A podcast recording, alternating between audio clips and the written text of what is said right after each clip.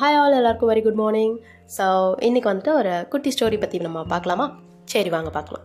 So ஒரு அறிவியல் ஆராய்ச்சி மையம் இருக்குது அந்த மையத்தில் வந்து பார்த்திங்க அப்படின்னா நிறைய வித்தியாசமான அறிவியல் ஆராய்ச்சிகள்லாம் வந்துட்டு பண்ணுறாங்க ஸோ அந்த அறிவியல் ஆராய்ச்சி மையத்தில் வந்துட்டு பார்த்திங்கன்னா ரொம்ப வித்தியாசமான ஒரு விஷயம் நடக்குது.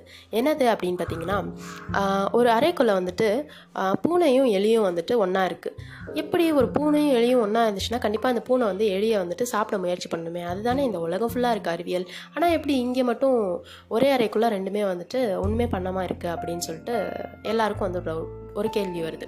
ஸோ அங்கே இருக்க ரிசர்ச்சர்ஸ்லாம் என்ன சொல்கிறாங்க அப்படின்னா இதுக்கு பின்னாடி எந்த அறிவியலும் இல்லை இதுக்கு பின்னாடி வந்துட்டு சைக்காலஜி தான் வந்துட்டு இருக்குது அப்படின்னு சொல்கிறாங்க என்னாச்சு அப்படின்னு பார்த்தீங்கன்னா சின்ன வயசில் இந்த பூனை இருக்கும்போது இந்த பூனையை வந்துட்டு ஒரு கண்ணாடி அறைக்குள்ளே போட்டுறாங்க அந்த பக்கத்துலேயே அதுக்கு பக்கத்துலேயே வந்துட்டு பார்த்தீங்க அப்படின்னா அந்த எலியை வந்துட்டு போட்டுறாங்க. இந்த பூனை என்ன பண்ணுது? எலி இருக்குன்னு சொல்லி அதை பிடிக்க வந்து முயற்சி பண்ணுது. ஆனால் கண்ணாடி அறைக்குள்ளே வந்துட்டு அதோட ரெஃப்ளெக்ஷன்லேயே அது போய் மோதி மோதி இடிச்சுக்குது.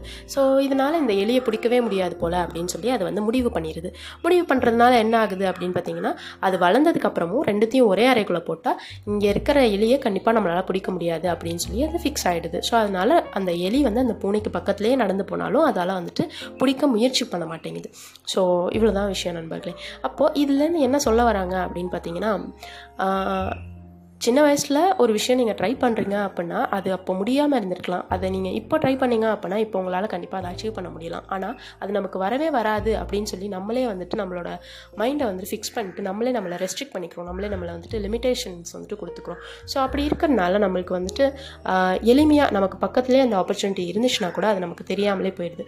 ஸோ அதனால் நம்ம வந்து எப்போவுமே முயற்சி பண்ணணும். இன்னொரு ஒரு முயற்சி வந்துட்டு எப்போவுமே கொடுத்துட்டே இருக்கணும். எந்த ஒரு விஷயமே நமக்கு வராது அப்படின்னு சொல்லி நம்ம வந்து ஒதுங்கி போகாமல் அதை வந்துட்டு இன்னொரு முயற்சி கொடுத்து அதை வந்து நீங்கள் கண்டிப்பாக அச்சீவ் பண்ண முடியும் அப்படின்னு சொல்லிட்டு சொல்ல வராங்க.